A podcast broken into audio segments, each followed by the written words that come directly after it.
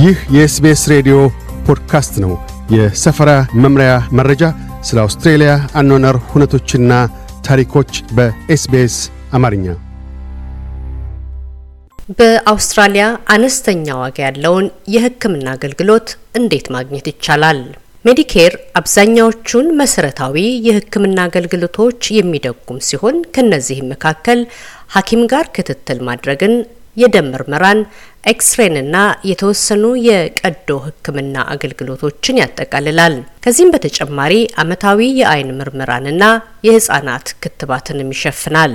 የአውስትራሊያ ዜጎች ቋሚ የመኖሪያ ፍቃድ ያላቸውና እንዲሁም ስደተኞች የነፃ ወይም አነስተኛ ዋጋ ያለውን የሕክምና ክብካቤና መድኃኒቶችን የ Medicare አገልግሎቶችን በመመዝገብ አገር አቀፍ የሆነውን የጤና አገልግሎት ማግኘት ይችላሉ። Medicare ቅናሽ መድኃኒትን ከሚያስገኘው አሰራር ጋር በመጣመር ለመድኃኒቶችም ዋጋ ድጎማን ያደርጋል። አገልግሎቱን ለማግኘትም በቀዳሚነት የሚያስፈልገው በ Services Australia website በኩል Medicare ን መመዝገብ ነው። አንድ ጊዜ በ Medicare ከተመዘገቡ Services Australia የሜዲኬር ካርዶን ይልክሎታል። ካርዱንም ወደ ሐኪም ጋር ሲሄዱ ይዘው መሄድ ይጠበቅቦታል ሲሉ የሰርቪስ አውስትራሊያ የመረጃ ኦፊሰር ይናገራሉ። መድኃኒቶችን በቅናሽ ዋጋ ለመግዛትም ወይም አነስተኛ በሆነ ዋጋ ሐኪምን ለማየት ወይም ቅድመ ክፍያ የማይጠይቁ ሐኪሞችን ሙሉ ለሙሉ በነጻ ለማየት ሜዲኬርን መጠቀም ይችላሉ። ጤንነት ካልተሰማዎት ምን ማድረግ አለቦ? በአውስትራሊያ ጤንነት ካልተሰማዎት በቅድሚያ የአጠቃላይ ሐኪሞችን በጤና ተቋማት ወይም ክሊኒክ ማየት አለቦ። ይሁንና ህመሞ ድንገተኛ ከሆነ ግን በቀጥታ ወደ ሆስፒታል ድንገተኛ ሕክምና ክፍል መሄድ አለቦ። በአብዛኛውም ጊዜ የሚሆነው ሰዎች ጤንነት ሳይሰማቸው ሲቀር ወይም አጠቃላይ ምርመራን ሲፈልጉ እንደ ዶክተር ዳግላስ ሆር ያሉ የአጠቃላይ ሐኪም ጋር መሄድ የተለመደ ነው። ዶክተር ሆር በሲድኒ ሰሜናማ ቀበሌዎች በሐኪምነት ከአስርት ዓመታት በላይም አገልግለዋል። በአውስትራሊያ ህሙማን ወደ ሐኪም ቤት የሚሄዱባቸውን ከ80 እስከ 90 በመቶ የሚሆኑ የጤና ችግሮችን የሚሸፍኑት አጠቃላይ ሐኪሞች ሲሆኑ ወደ ተቋማቸው ማንም ይምጣ ማን ሁሉንም ያክማሉ። የበሽታዎትን ስሜቶች በማድመጥ ችግሩ ምን እንደሆነ ለማወቅ ይሞክራሉ። ለማከምም ምን መደረግ እንዳለበት በማሰብ ለህሙማኑ ያስረዳሉ። ቀድሞ ያለባቸውን የጤና ችግሮች በማጤን ፍቱን ሕክምናን በማድረግ የተሻሉ ናቸው ይላሉ ዶክተር ሆር። አጠቃላይ ሐኪሞች ህሙማን ተጨማሪ ምርመራ ወይም ሌላ የሕክምና ሂደት ካስፈለጋቸው ወደ እነዚሁ አገልግሎቶች ይመራሉ። አጠቃላይ ሐኪሞች ህሙማኖቻቸውን ወደ ልዩ ሐኪሞች ለተጨማሪ ግምገማም ሊልኩ ይችላሉ። ይኸውም ወደ አእምሮ ጤና ሐኪሞች ወይም ሆስፒታልን ሊያጠቃልል ይችላል። አጠቃላይ ሐኪሞች ለህሙማኖቻቸው የመድኃኒት መግዣ ማዘዣዎችንም መስጠት የሚችሉ ሲሆን በተጨማሪም ሰዎች ክትባትን እንዲከተቡ ምክርን መለገስ ይችላሉ። ያለምንም ክፍያ ሕክምናን ማግኘትና ገንዘቦንስ እንዴት ማስመለስ ይችላሉ? አንዳንድ የሕክምና አገልግሎቶች ሙሉ ለሙሉ በሜዲኬር የሚደጎሙ ወይም በከፊል የሚደጎሙ አሉ። ይህ ማለት ህሙማን አልፎ አልፎ ለሚያገኙት አገልግሎት ልዩነቱን መክፈል ሊጠበቅባቸው ይችላል። በሜዲኬር በኩል የአጠቃላይ ሐኪሞች ክፍያ የሚደጉመው ጠቃሚ አሰራር የነጻ ሕክምና ይባላል። ምንም ክፍያን ከማይጠይቁት የሕክምና ጣቢያዎች ጋር ሄደው ሕክምና ከተደረገሎት ክፍያን መፈጸም አይጠበቅቦትም። እንደሚሄዱባቸው የሕክምና ተቋማት እንደሚያዩት ሐኪምና በምን አይነት ሁኔታ እንዳሉ የሚወሰን ሲሆን ከዚህ በተጨማሪም ሐኪሞ ለሚሰጡ አገልግሎት ክፍያን በተመለከተ ከመንግስት በቀጥታ በሜዲኬር በኩል ከህሙማኑ በቀጥታ ማስከፈልን በተመለከተ የመወሰን መብት አለው። የነጻ ሕክምና ከሚሰጡ ሐኪሞች ጋር ከሄዱ ሐኪሞ ክፍያውን ከመንግስት በቀጥታ በሜዲኬር በኩል ያገኛል። ማለትም እርስዎ ከኪሶ መክፈል አይጠበቅቦትም ይላሉ ዶክተር ሆር። የነጻ ሕክምናን የማይሰጥ ሐኪም ጋር ሄደው ሕክምናን ካደረጉ የሕክምናውን ወጪ ሙሉ ለሙሉ መክፈል ሊጠበቅቦት ይችላል። ይሁንና ከከፈሉት ውስጥ የተወሰነውን በሜዲኬር በኩል ሊመለስሎት ይችላል። በሜዲኬር በኩል የሚመለሰው ገንዘብ በፍጥነት ለማግኘት የተሻለው አማራጭ በሐኪሞ ቢሮ በኩል ነው።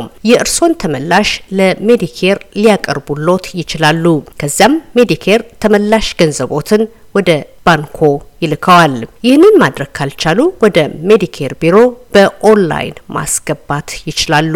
ግብር ከፋይ አውስትራሊያውያን ከገቢያቸው በሚወሰደው ግብር ሜዲኬርን ይደጉማሉ። ይህ ድጎማ የሚያበረክተው አስተዋጽኦ በእድሜና የቤተሰብ ሁኔታ አማካኝነት የሚወሰን ነው። ለችግር የተጋለጡ አነስተኛ ገቢ ያላቸው አውስትራሊያውያን ቋሚ መኖሪያ ያላቸው የቅናሽ ካርድና የ Commonwealth ካርድ ባለቤቶች ተጨማሪ የሜዲኬር ጥቅማ ጥቅሞችንና የመድኃኒት ቅናሽን ያገኛሉ።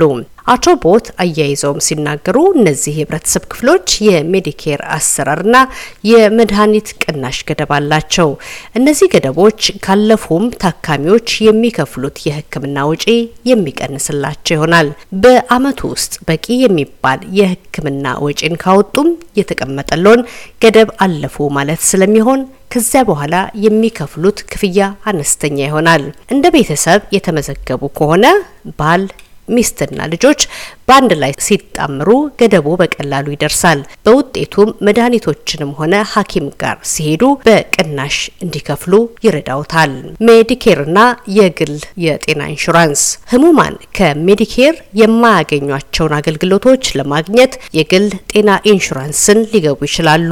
ከነዚህም መካከል የጥርስ ሕክምና፣ የአምቡላንስ አገልግሎትና የተወሰኑ ክትባቶች ይጠቀሳሉ። የግል ጤና ኢንሹራንስን ህሙማን በግል ሆስፒታሎች እንዲታከሙ የሚጠቅም ሲሆን በተጨማሪም የማያጣድፉ የቀዶ ሕክምናንና ሌሎች ምርመራዎችን በቶሎ ማግኘት እንዲቻል ይረዳል። በመንግስት የጤና ተቋማት ስሞ ከአጠቃላይ ህዝብ ዝርዝር ውስጥ የሚገባና ለወረፋ የሚቀመጥ ሲሆን ስሞ መጀመሪያ ላይ ሲደርስ ቀዶ ህክምናው ይደረግሎታል። የግል ጤና ኢንሹራንስ ካለው ግን የራስዎን ሐኪም በግልም ሆነ በመንግስት ሆስፒታል በመምረጥ ብዙ ወረፋን ሳይጠብቁ ቀዶ ህክምናውን ማድረግ ይችላሉ በማለት ዶክተር ሆር ያስረዳሉ። በአውስትራሊያ ሐኪሞችና የህክምና ተቋሞች የእንግሊዝኛ ቋንቋን መናገር ለማይችሉ ህሙማን ምርመራን ያደርጋሉ። ዶክተር ሆር እንደሚሉት በሞባይል ስልክ ላይ ያሉ መተርጎሚያ አፖችን በመጠቀም መልእክትን እንደሚያደርሱ ይናገራሉ። ነገር ግን ውስብስብ ለሆኑ ማብራሪያዎች በመንግስት የሚደጎሙትን የነጻ የአስተርጓሚዎች አገልግሎት እንደሚጠቀሙ ይናገራሉ። እዚያው ባለንበት ሆነን መደወል እንችላለን።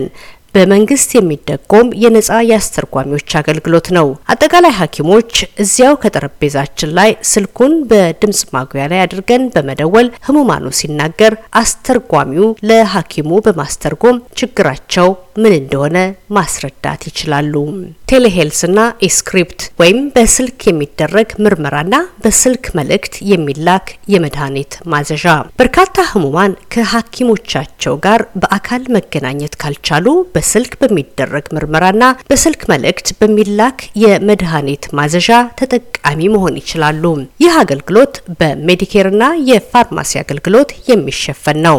በስልክ ለሚደረግ ምርመራ ብቁ ለመሆን ህሙማን ከሐኪማቸው ጋር ቢያንስ ለ12 ወራት ሲታከሙ የቆዩ መሆን ይኖርባቸዋል። በስልክ በሚደረግ ምርመራ ሐኪሞች ከህሙማኑ ጋር በቀጥታ በስልክ ወይም በቪዲዮ በመገናኘት አገልግሎትን እንዲሰጡ ረድቷል። ህሙማኑን ለማከምም ችለናል። ምክንያቱም በስልክ መልእክቶች የሚላኩ የመድኃኒት ማዘዣዎችን በኪውአር ኮድ አማካኝነት መላክም እንችላለን። እንዲሁም በኢሜይላቸው በመላክ ከሐኪሙ ጋር ምንም አይነት ቀጥተኛ ንክኪ ሳይኖር ህሙማኑ ወደ መድኃኒት ቤት በመሄድ መድኃኒትን መግዛት ይችላሉ በማለት ዶክተር ሆር ይናገራሉ። ይህ የኤስቢኤስ ሬዲዮ ፖድካስት ነበር። ለተጨማሪ የሰፈራ መምሪያ ታሪኮች SBS dot com dot au Amharic ን ይጎብኙ።